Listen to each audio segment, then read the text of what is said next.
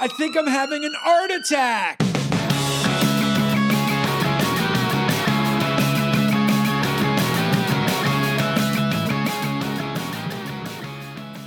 Hey, all you art lovers out there, if you haven't noticed, Art Attack is back.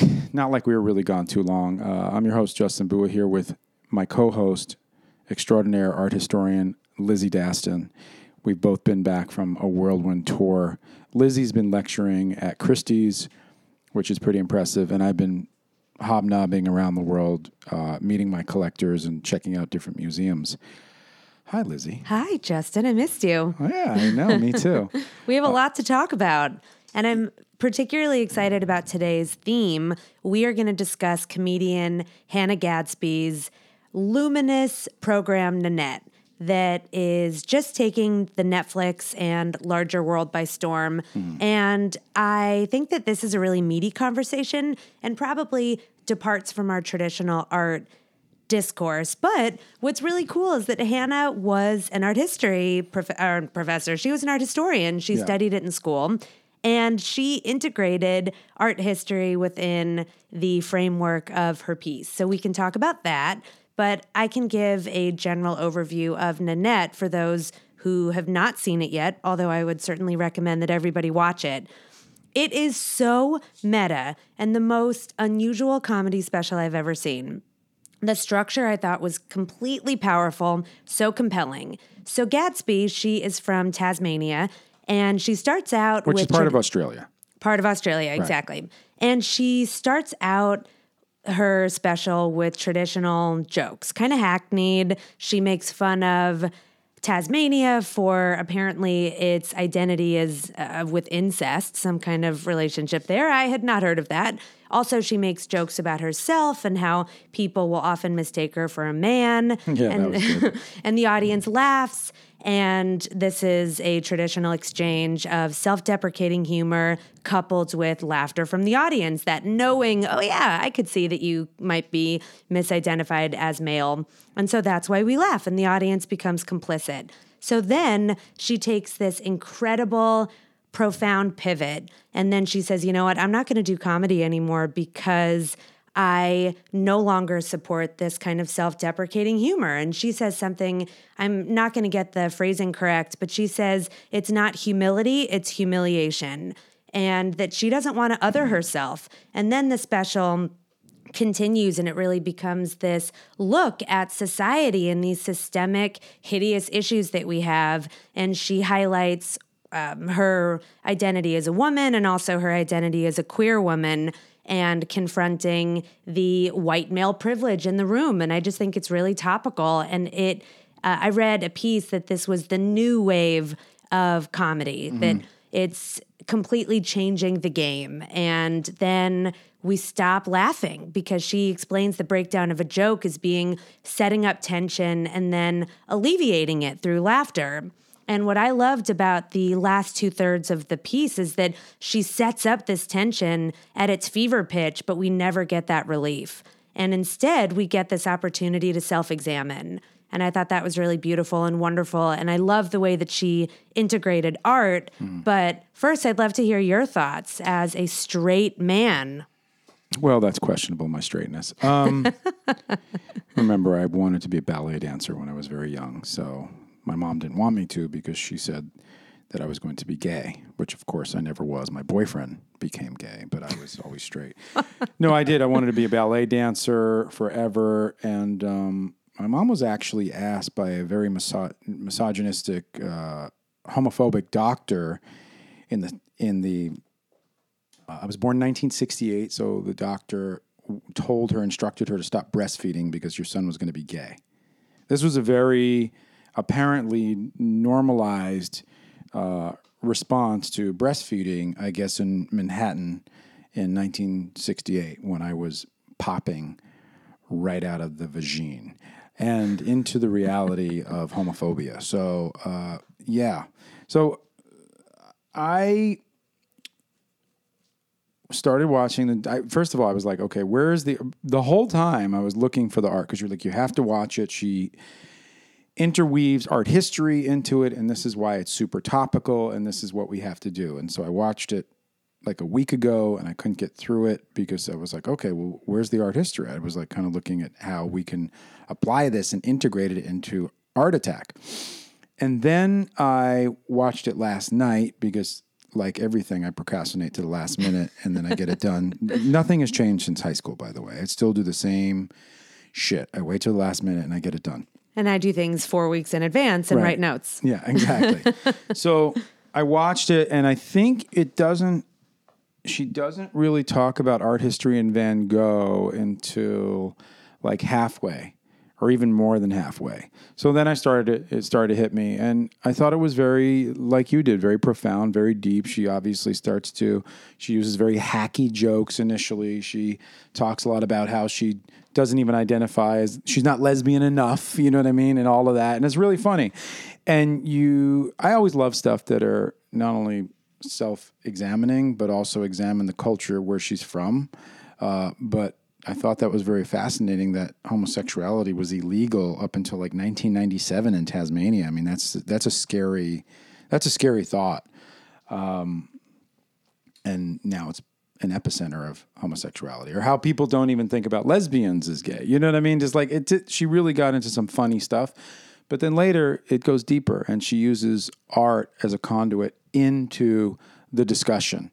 How really at the end it wasn't about, you know, we have this idea, this identity that we label artists as, oh my God, they're so magical, they're almost mythical, like some kind of unicorn, where Van Gogh has to be, and we talk about this a lot because he is the complete idea of what people perceive artists to be disgruntled, out of his mind, uh, you know, Unstable. unstable yeah and and you have to be in that place in order to channel this visual of the world which in reality you know he was he was sick he was on medication.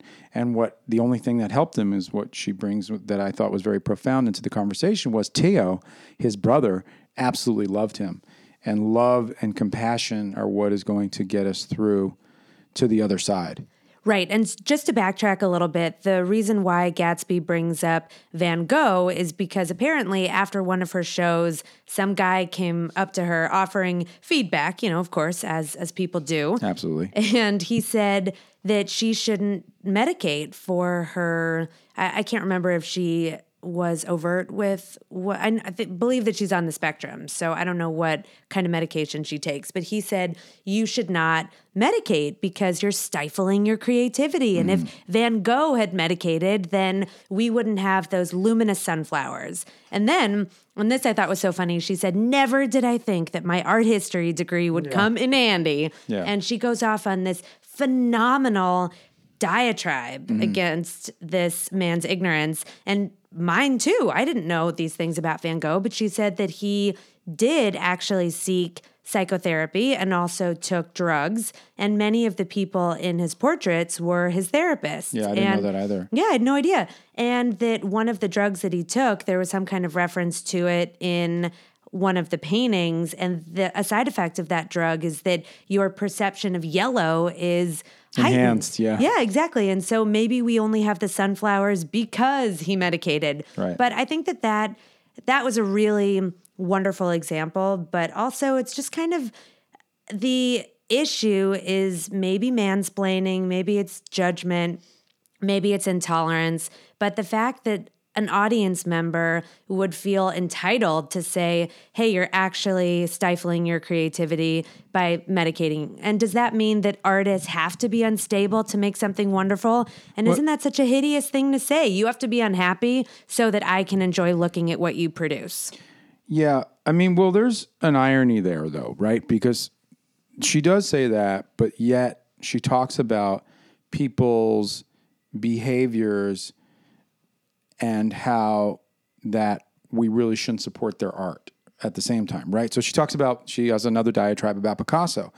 And she says, thank God for Picasso's perspectives, right? Cubism. We could look at it from this point of view, from that point of view, and this point of view. We know that Picasso was a cubist because he was influenced by Einstein's theory of relativity, that everything is relative, perspective is relative. You could look at uh, you're drawing a figure, you, and and Picasso was drawing the figure from three point perspective, two point perspective, one point perspective, an ant's eye view, a bird's eye view, and that became Cubism. Right? It was this disjointed, existential look at the figure or life itself. And what she's saying is, wow, Picasso brought, brought us this different perspective, but Picasso was a scumbag. Picasso was a misogynist. Picasso was arrogant. And she called that a mental illness Right. because he mistreated what he loved most. Right. I thought that was interesting. Yeah, and he and she went off about how it was disgusting how he was with a 17 year old, and because he had said that like I'm at my perfect prime and she's at her perfect prime, and she was 17 and he was what I don't know 80. You know what I mean? Like something I, I don't I don't remember when he married the 13 year old. Well, obviously that's that's not normal, and you know it's very weird, and and there's a lot of absolute truth to that. But then it brings me to the bigger point when she mentioned Harvey Weinstein and Woody Allen and Bill Cosby, which me for me, by the way, I never like p- people are like, man, I'm so bummed about Bill Cosby. I never liked Bill Cosby. So to me, I was like, I never liked his shit. I always thought he was arrogant and he's a psychopath. You and knew that before? no, I just hated his comedy. Right. I hate like the only thing I liked was Fat Albert, but I hated his comedy, and I knew he was arrogant. And when Eddie Murphy, dr- you know, drilled him on Raw when he talked about Bill Cosby, um, in a special, I was like, yeah, man, this motherfucker. Like, I hated him anyway, regardless. So when I found out he was a psychopath, to me, it wasn't like. It, Oh, I was crushed. I was upset yeah, see, a lot of that. people were crushed. Like, man, I can't believe about. I was crushed So by I Kevin like, I hate-. Spacey. I, mean, this mm. is such a topical issue, and I, Sure. I'm so glad that you But- are highlighting it. Yeah, but but brings me to Picasso. Okay, mm-hmm. so that's what I wanted to talk about. So I feel like she was saying that like we shouldn't like Picasso or we shouldn't support Picasso. I couldn't tell where that was at. But for me, I understand that. Like I bet you that I would not get along with Picasso. Picasso was incredibly arrogant. Picasso, uh, he liked a lot of shit that I hate. He was a big bullfighter supporter. I hate that. When I was on the U.S. Stamp Committee, I made sure to block that stamp. You know, running with the bulls for all you guys who love that, I can't stand it. I think it's mean, rude, just evil with for the animals. So, like, what am I going to do with Picasso? Maybe sketch at a cafe. But like in reality, I'm not going to like him. Now, does that mean that I don't en- enjoy his work or don't think that he should hang at the museums? I don't know where where that goes to. You know what I where, at what point do we put the kibosh on saying he's should be a celebrated artist or not?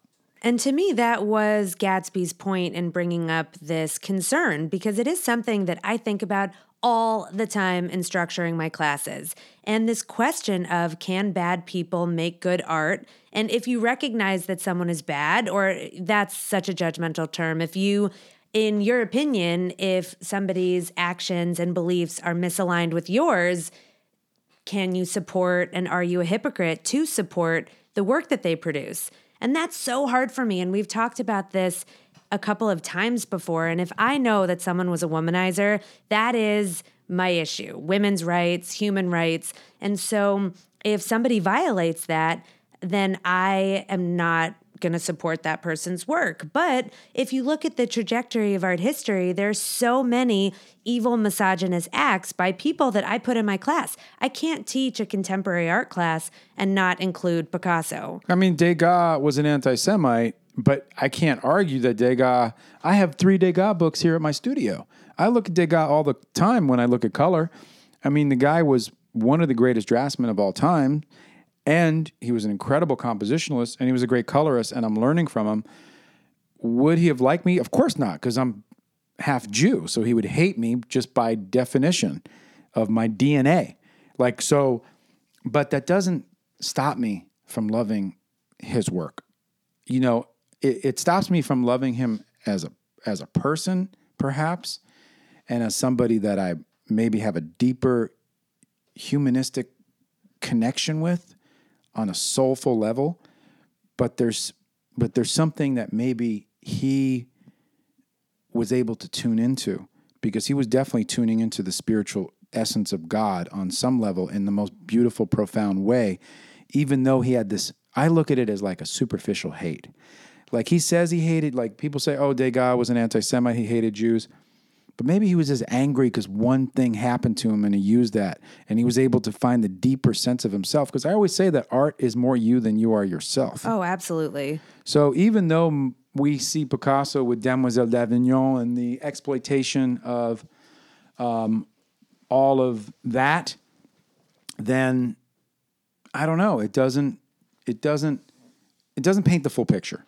And it's I'm great um, grateful that you brought up Demoiselle d'Avignon because to me, before I knew about Picasso's misogyny and his biography, I always saw that work as an incredibly empowering feminist painting. First of all, we have a scale that is aggressive. It's so large that it really shocks the viewer into this exchange of confrontation. Also, the subject matter is non traditional for women. It's these prostitutes, and that is a traditional subject, but the fact that they are engaging you directly and the fact that their bodies are in these power stances, they own the room and it almost seals off the male gaze because they're thwarting it. And that's not what she said, though, when she was referring to Picasso's females. They No, but called it- them like you know flower petals of uh, what, what, Right, what was her word she used? It was pretty powerful. Oh, she said something like a flesh vase for that Yeah. was the vagina. I I don't remember See, a- exactly. but like, and then she mentioned Woody Allen, another person. Like, I will not stop watching Woody Allen movies because he's date because his fucking sexuality is perverse. Like, he has a very weird thing where he's married to his stepdaughter of you know however many years apart, like forty years apart. But he's fucking been talking about his perverted shit for years in Manhattan and Annie Hall and you know all of his movies forever. Bullets Over Broadway. He's one giant phobic, perverse fuck up. And I enjoy his movies. And I enjoyed, when I was a kid, I read Side Effects and Without Feathers and Getting Even, all of his books. I was a huge Woody Allen fan. And it didn't surprise me that he has a very unhealthy connection to this person. But yet, if you watch his documentary and you see his relationship with his wife, who was his adopted daughter at the time, it's very functional. And she runs him. She fucking runs that dude. She's like, "You need to do this. You need to do that. Get over here. Get over there. You, know, you know. Okay, and I, you know, have to do. You know, it's like this whole weird thing where she's definitely wearing the pants in the relationship. So, whatever works, you know what I mean? That's a clearly consensual thing. Harvey Weinstein, whole other story. Bill Cosby, whole other story. Those guys are psychopaths. Those guys are like rapist psychopaths. Absolutely. But Roseanne Barr was fired for her racist comments. Absolutely. Kevin Spacey was fired for his pedophilia. And I think that we need. But I think that's good. I think that was fair. I think those are all fair. Yeah, but these judgments, it's such a slippery slope because what makes one thing a fireable offense? And then another thing, like Mel Gibson's anti Semitism, now he's on his apology tour and we embrace him again. So we do because because in this culture we love to build shit up. We and we also love to make a huge deal out of it. We and we we love to build you up and we love to tear you down. Whether it's Kim Kardashian, Kanye West, Obama, Trump, we love to build everybody up, but then we love once you're up there, when you're king of the hill, we want to tear you down. That is a biological something about us in our biology that that needs to do that. We need to build you up and we need to destroy you. So I don't, you know, I'm never going to stop loving Picasso. I guess my point is, I'm never going to stop loving Degas. I'm not going to not watch Swimming with Sharks with Kevin Spacey, you know, because Kevin Spacey's fucking. But you know what? But that doesn't mean that I condone anything. I'm always going to be like, that guy's a fuck up. He's well, a you fucking don't asshole. condone, but does loving and supporting the work, and this is a question, does that make us complicit? Um. Well, look the the work that's out there is is out there. So I, I don't know at that point. You know, like di- uh, didn't Harvey Weinstein produce like some movies? Are we going to go back every time and see which ones he did? Frida, we did a whole episode on Yeah, that. we did that a was whole one of his episode on. Frida, and and and it was produced by a, a, a garbage pervert rapist psychopath, and we still talked about it because I never even made the connection actually until last night when I was talking about it with my wife, and she was like, "You know, Harvey Weinstein did Frida," and Salma Hayek was like ab- apparently abused on the set, and all kinds of shit. She was like berated and abused, and I didn't even know any of that. And yet, you can't tell me that that was not a great movie. I thought it was a phenomenal movie. And he didn't direct it. No, but this is the issue. Can we, or to what degree should we, disentangle the work from the maker? Yeah, I think on a Cosby level, you have to never ever buy anything he's ever done. And I think that that that's been handled though. Like the Cosby Show's been pulled. It's been pulled forever, everywhere. Maybe maybe not in like Uzbekistan, but I'm sure I'm sure it has. But it's been pulled everywhere. No one no one's listening to Cosby ever again. Like that's he's but you can control that because it's called the Cosby Show. But with with uh, you know Weinstein, there's so many, you know, like it's almost like if you pull that, then you're pulling Salma Hayek, then you're pulling the director, then you're pulling the production Right, designer, you're then affecting pulling, other people's careers. You're affecting other people's careers. Where Cosby, you pull it and you're affecting Cosby. I mean, you're definitely affecting other people's careers as well, but not nearly as much as Cosby. So it's an easier way to not disentangle it, but to be very direct. And I think you should do that. I think they should pull all Cosby stuff for sure. But then how do we relate that to art? And which offenses would be would justify taking art off the walls, if any? I think some Picasso's work should be taken off the wall because it sucks. you know what I mean? So, which means that it should be based on merit and not emotional opinion, not not your opinion. Because I think Picasso gets clearly he's one of the most you know amazing. I think he's one of the most amazing. She didn't like Picasso. In the end of the day, she was like, "I hate Picasso. He sucks." Whatever. but I think Picasso is absolutely incredible, and I think also some of his work is crap, is garbage, and he was getting away with whatever he did. And I think any little tissue drawing. Napkin drawing or any drawing he did just got swept up and, and hung on the wall because Yeah, it's it was a Picasso. because it's Picasso. And it's she the same said that. Renoir. Yeah, she said that because it's signed by him. If you take his signature off, it's crap. That's not true though. If you take off his signature from everything, you can't take off his signature from some of those Minotaur etchings or some of his Cubist iconic paintings or some of his like neoclassical figures or his red period or his blue period paintings and say that that's crap. You know, the guitar player, that's not crap. It's beautiful. Anybody that painted that would be a beautiful painting. So that's not true. But some of his work, because he is Picasso, uh, is doesn't mean that it's not trash. I often go to the museums and I walk through halls and halls and halls and I go, oh God, this is half of this is like garbage. It's like garbage. and we're all, because of the context, we talk about this before, because of the context, we're like, oh, this shit is amazing because it's at a museum. I, and I really have to understand this and I have to analyze it. And this is just, this must just be like mythically powerful. But it's not. It's just because the curator or the people of the times or they knew the right people. And that's why they're on the wall, ladies and gentlemen because they have connections. Some of it, you cannot argue that a Bouguereau or a, you know, Johnsing or Sargent, there's clearly people who, like, you look at a Bouguereau and you're like, holy shit, like, whoa, that is a great painting. And everyone stops at it and goes, oh my God. Like, it's just, you can't argue that. But there's other paintings that are just there because they knew somebody. And that's, you know, or, or it comes attached to Picasso's name and that you were looking at the Picasso going, God, this is great. I wonder why. And you just sit there and you justify it. And it's because his signature. And that's why. And I think that's actually true for Bouguereau too, because he was certainly the most proficient and the the best draftsman from the academy at that time in the late 1800s. But She's were, talking about the École de Beaux Arts. Yes. But if we didn't have his signature or his attribution, then maybe we would think differently about his paintings. And I think that this is That true for incorrect. every That's single incorrect. painter. That's incorrect. you think that he was leaps and bounds better than all of Yes. his colleagues? anybody could not come close to him. If you look at how he painted a foot, forget about his compositions, his design, his understanding of light and texture, but the fucking way his there's other people that paint incredibly well. Like there's Jerome's and all these guys that are high level, but nobody's his level. Like you could see the blood flowing in his foot, and it's sometimes you see like, oh god, that foot's amazing, but it's not quite sitting on the ground. There's something just I don't know what it is. It, I can never paint in a lifetime like he could. And quite honestly, nobody can. So whether it's out of fashion or not, but from a purely technical level, I don't think I don't think anybody could paint like that. I really don't. I mean, and there were artists that were comparable, comparable artists who were out there.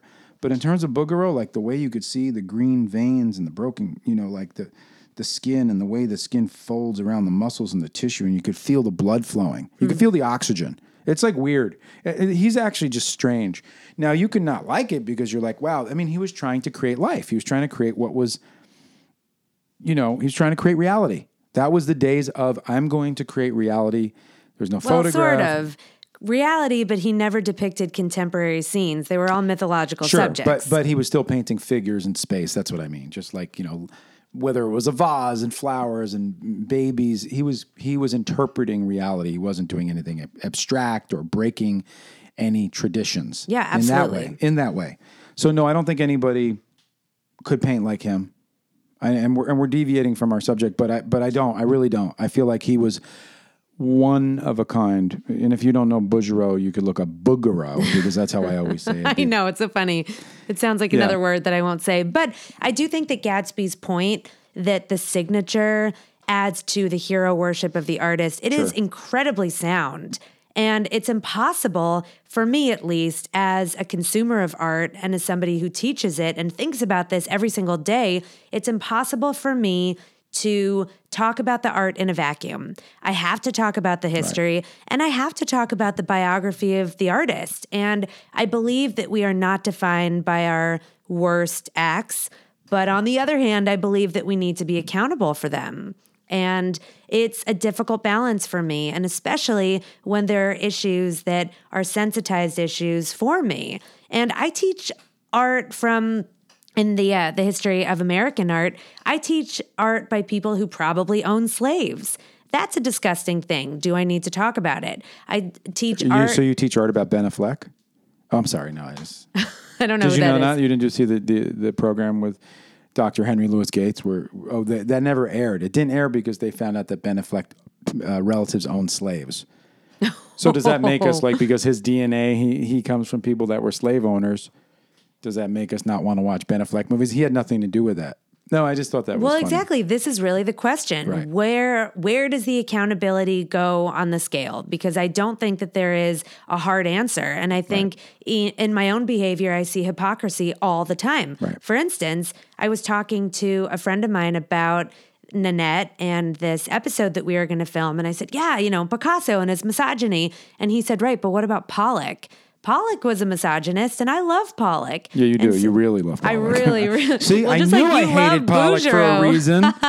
because fucking Pollock and his misogyny. I'm sure misogyny. Bouguereau did asshole things too, but we Listen, don't know. everybody, we don't know what everybody does behind closed doors. We don't know if there's, you know, some people lurking in the art historical shadows that aren't complete psychopaths. You're right. And I think and I remember when the when the whole Bill Clinton scandal came out and everybody felt so entitled to know the inner workings of his personal life. Is that really our business as Yeah, and so I just think that this division between personal and public is interesting and it is of note. And to me, that was of incredible value in Gadsby's work because it, and this is again me being hypocritical.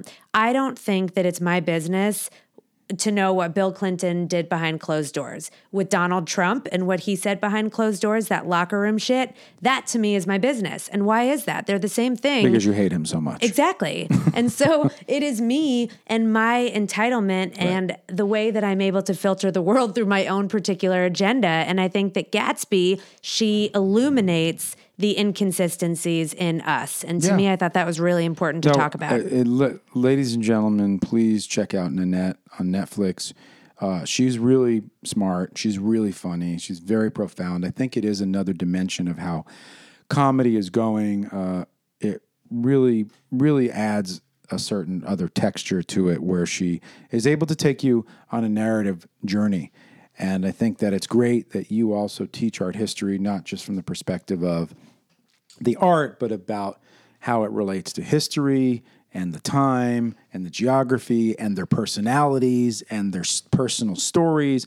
I think that's what it's really all about. And it's definitely a lot of food for thought. Uh, and I got a lot out of her her one woman show. I think it's more of a one woman show than it is a than it is a, a comedy special. And so I thought she was very profound. And I think anybody out there who uh, wants to elevate themselves should really check it out. All right, everybody. Peace.